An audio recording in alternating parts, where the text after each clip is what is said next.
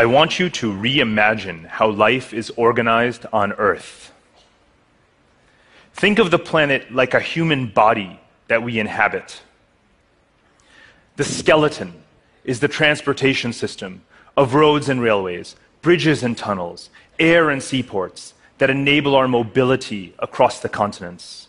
The vascular system that powers the body, or the oil and gas pipelines and electricity grids that distribute energy. And the nervous system of communications is the internet cables, satellites, cellular networks, and data centers that allow us to share information. This ever expanding infrastructural matrix already consists of 64 million kilometers of roads, 4 million kilometers of railways, 2 million kilometers of pipelines, and 1 million kilometers of internet cables. What about international borders? We have less than 500,000 kilometers of borders. Let's build a better map of the world. And we can start by overcoming some ancient mythology. There's a saying with which all students of history are familiar geography is destiny. Sounds so grave, doesn't it? It's such a fatalistic adage. It tells us that landlocked countries are condemned to be poor, that small countries cannot escape their larger neighbors, that vast distances are insurmountable. But every journey I take around the world, I see an even greater force sweeping the planet connectivity. The global connectivity revolution, in all of its forms transportation, energy, and communications has enabled such a quantum leap in the mobility of people, of goods, of resources, of knowledge, such that we can no longer even think of geography as distinct from it.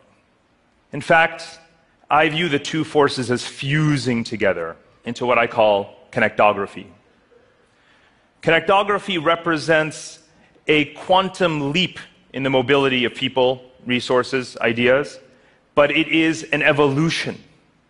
An evolution of the world from political geography, which is how we legally divide the world, to functional geography, which is how we actually use the world, from nations and borders to infrastructure and supply chains.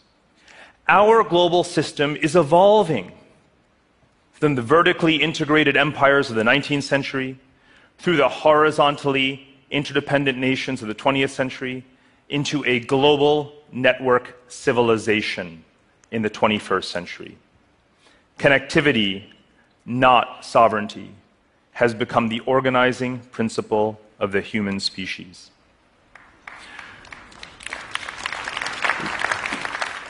We are becoming this global network civilization because we are literally building it. All of the world's defense budgets and military spending taken together total just under $2 trillion per year. Meanwhile, our global infrastructure spending is projected to rise to $9 trillion per year within the coming decade. And well, it should. We have been living off an infrastructure stock meant for a world population of 3 billion as our population has crossed 7 billion to 8 billion and eventually 9 billion and more.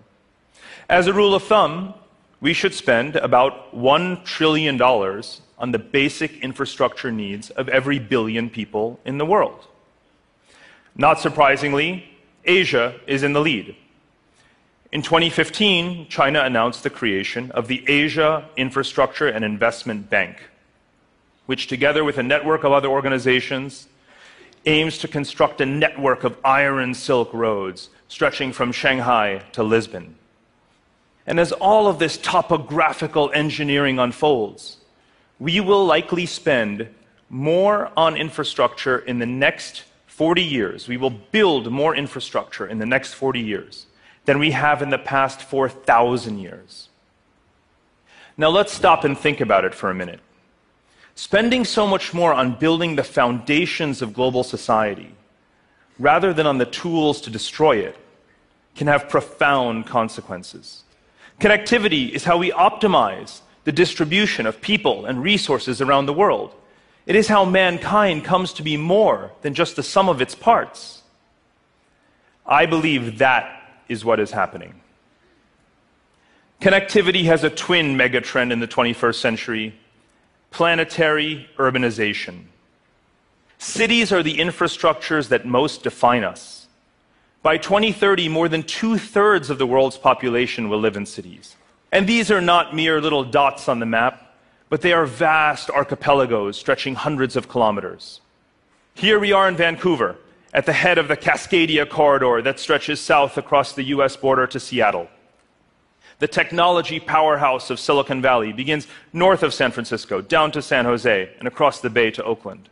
The sprawl of Los Angeles now passes San Diego across the Mexican border to Tijuana. San Diego and Tijuana now share, share an airport terminal where you can exit into either country. Eventually, a high speed rail network may connect the entire Pacific spine.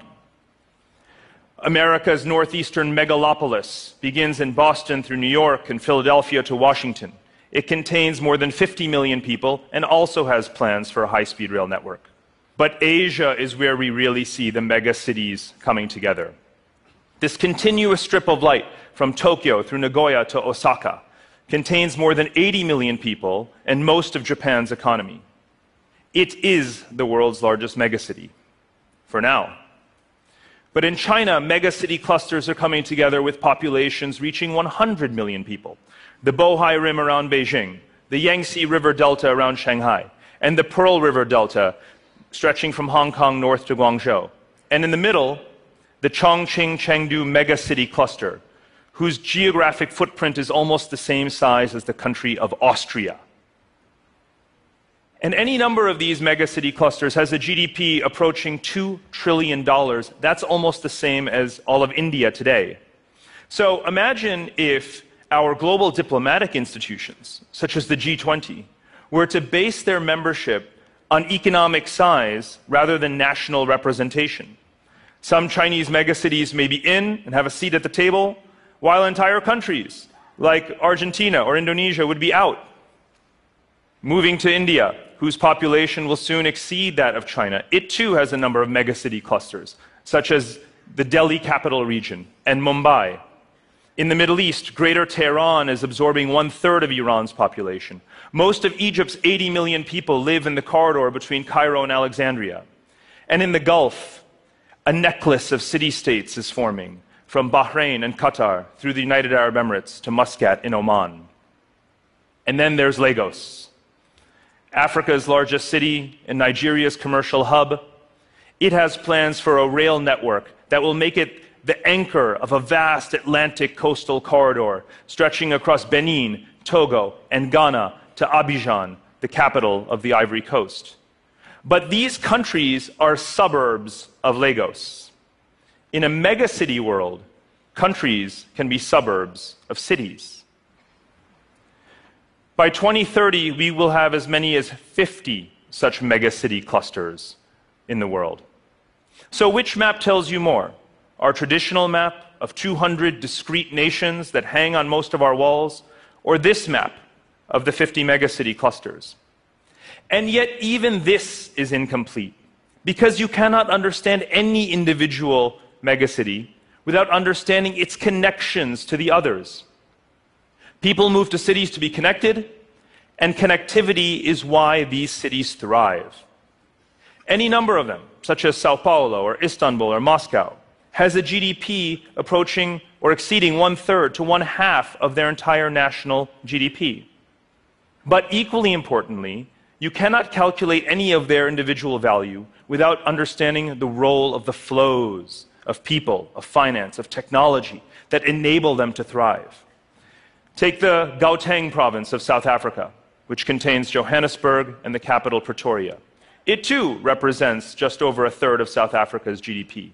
But equally importantly, it is home to the offices of almost every single multinational corporation that invests directly into South Africa and indeed into the entire African continent. Cities want to be part of global value chains. They want to be part of this global division of labor. That is how cities think. I've never met a mayor who said to me, I want my city to be cut off. They know that their cities belong as much to the global network civilization as to their home countries. Now, for many people, urbanization causes great dismay. They think cities are wrecking the planet. But right now, there are more than 200 intercity learning networks thriving. That is as many as the number of intergovernmental organizations that we have. And all of these intercity networks are devoted to one purpose mankind's number one priority in the 21st century sustainable urbanization. Is it working? Let's take climate change. We know that summit after summit in New York and Paris is not going to reduce greenhouse gas emissions. But what we can see is that transferring technology and knowledge and policies between cities is how we've actually begun to reduce the carbon intensity of our economies. Cities are learning from each other how to install zero emissions buildings, how to deploy electric car sharing systems. In major Chinese cities, they're imposing quotas on the number of cars on the streets. In many Western cities, young people don't even want to drive anymore. Cities have been part of the problem, now they are part of the solution. Inequality is the other great challenge to achieving sustainable urbanization. When I travel through megacities from end to end, it takes hours and days, I experience the tragedy of extreme disparity within the same geography. And yet, our global stock of financial assets has never been larger, approaching $300 trillion. That's almost four times the actual GDP of the world. We have taken on such enormous debts since the financial crisis. But have we invested them in inclusive growth? No, not yet.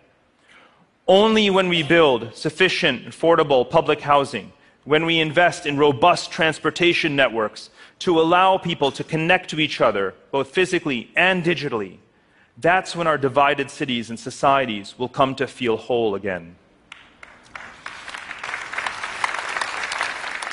And that is why infrastructure has just been included in the United Nations Sustainable Development Goals, because it enables all the others. Our political and economic leaders are learning that connectivity is not charity, it's opportunity. And that's why our financial community needs to understand that connectivity is the most important asset class of the 21st century. Now, cities can make the world more sustainable, they can make the world more equitable. I also believe that connectivity between cities can make the world more peaceful. If we look at regions of the world with dense relations across borders, we see more trade, more investment, and more stability. We all know the story of Europe after World War II, where industrial integration kicked off a process that gave rise to today's peaceful European Union. And you can see that Russia, by the way, is the least connected of major powers in the international system. And that goes a long way towards explaining the tensions today. Countries that have less stake in the system also have less to lose in disturbing it. In North America, the lines that matter most on the map are not the US Canada border or the US Mexico border, but the dense network of roads and railways and pipelines and electricity grids and even water canals that are forming an integrated North American Union. North America does not need more walls, it needs more connections.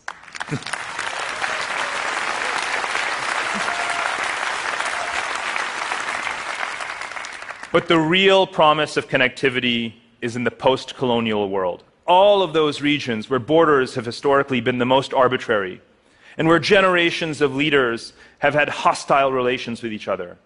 But now a new group of leaders has come into power and is burying the hatchet. Let's take Southeast Asia, where high speed rail networks are planned to connect Bangkok to Singapore and trade corridors from Vietnam to Myanmar. Now, this region of 600 million people coordinates its agricultural resources and its industrial output. It is evolving into what I call a Pax Asiana, a peace among Southeast Asian nations. A similar phenomenon is underway in East Africa, where a half dozen countries are investing in railways and multimodal corridors so that landlocked countries can get their goods to market. Now these countries coordinate their utilities and their investment policies. They too are evolving into a Pax Africana. One region we know could especially use this kind of thinking is the Middle East. As Arab states tragically collapse, what is left behind but the ancient cities such as Cairo, Beirut, and Baghdad? In fact, the nearly 400 million people of the Arab world are almost entirely urbanized. As societies, as cities, they are either water rich or water poor, energy rich or energy poor. And the only way to correct these mismatches is not through more wars and more borders, but through more connectivity of pipelines and water canals. Now, sadly, this is not yet the map of the Middle East, but it should be. A connected Pax Arabia, internally integrated and productively connected to its neighbors, Europe, Asia, and Africa. Now, it may not seem that connectivity is what we want right now towards the world's most turbulent region. But we know from history that more connectivity is the only way to bring about stability in the long run. Because we know that in region after region, connectivity is the new reality. Cities and countries are learning to aggregate into more peaceful and prosperous wholes. But the real test is going to be Asia.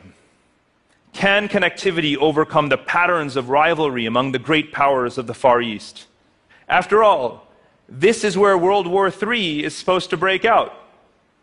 Since the end of the Cold War, a quarter century ago, at least six major wars have been predicted for this region, but none have broken out. Take China and Taiwan. In the 1990s, this was everyone's leading World War III scenario. But since that time, the trade and investment volumes across the straits have become so intense that last November, leaders from both sides held a historic summit to discuss eventual peaceful reunification. And even the election of a nationalist party in Taiwan that's pro independence earlier this year does not undermine this fundamental dynamic. China and Japan have an even longer history of rivalry and have been deploying their air forces and navies to show their strength in island disputes. But in recent years, Japan has been making its largest foreign investments in China. Japanese cars are selling in record numbers there. And guess where the largest number of foreigners residing in Japan today comes from? You guessed it China. China and India have fought a major war and have three outstanding border disputes. But today, India is the second largest shareholder in the Asia Infrastructure and Investment Bank. They're building a trade corridor stretching from northeast India through Myanmar and Bangladesh to southern China. Their trade volume has grown from $20 billion a decade ago to $80 billion today. Nuclear armed India and Pakistan have fought three wars and continue to dispute Kashmir. But they're also negotiating a most favored nation trade agreement and want to complete a pipeline stretching from Iran through Pakistan to India. And let's talk about Iran. Wasn't it just two years ago that war with Iran seemed inevitable? Then why is every single major power rushing to do business there today? Ladies and gentlemen, I cannot guarantee that World War III will not break out, but we can definitely see why it hasn't happened yet. Even though Asia is home to the world's fastest growing militaries, these same countries are also investing billions of dollars in each other's infrastructure and supply chains. They are more interested in each other's functional geography than in their political geography. And that is why their leaders think twice, step back from the brink, and decide to focus on economic ties over territorial tensions. So often it seems like the world is falling apart, but building more connectivity is how we put Humpty Dumpty back together again. Much better than before. And by wrapping the world in such seamless physical and digital connectivity, we evolve towards a world in which people can rise above their geographic constraints. We are the cells and vessels pulsing through these global connectivity networks. Every day, hundreds of millions of people go online and work with people they've never met. More than 1 billion people cross borders every year, and that's expected to rise to 3 billion in the coming decade. We don't just build connectivity, we embody it. We are the global network civilization, and this is our map. A map of the world in which geography is no longer destiny. Instead, the future has a new and more hopeful motto connectivity is destiny. Thank you.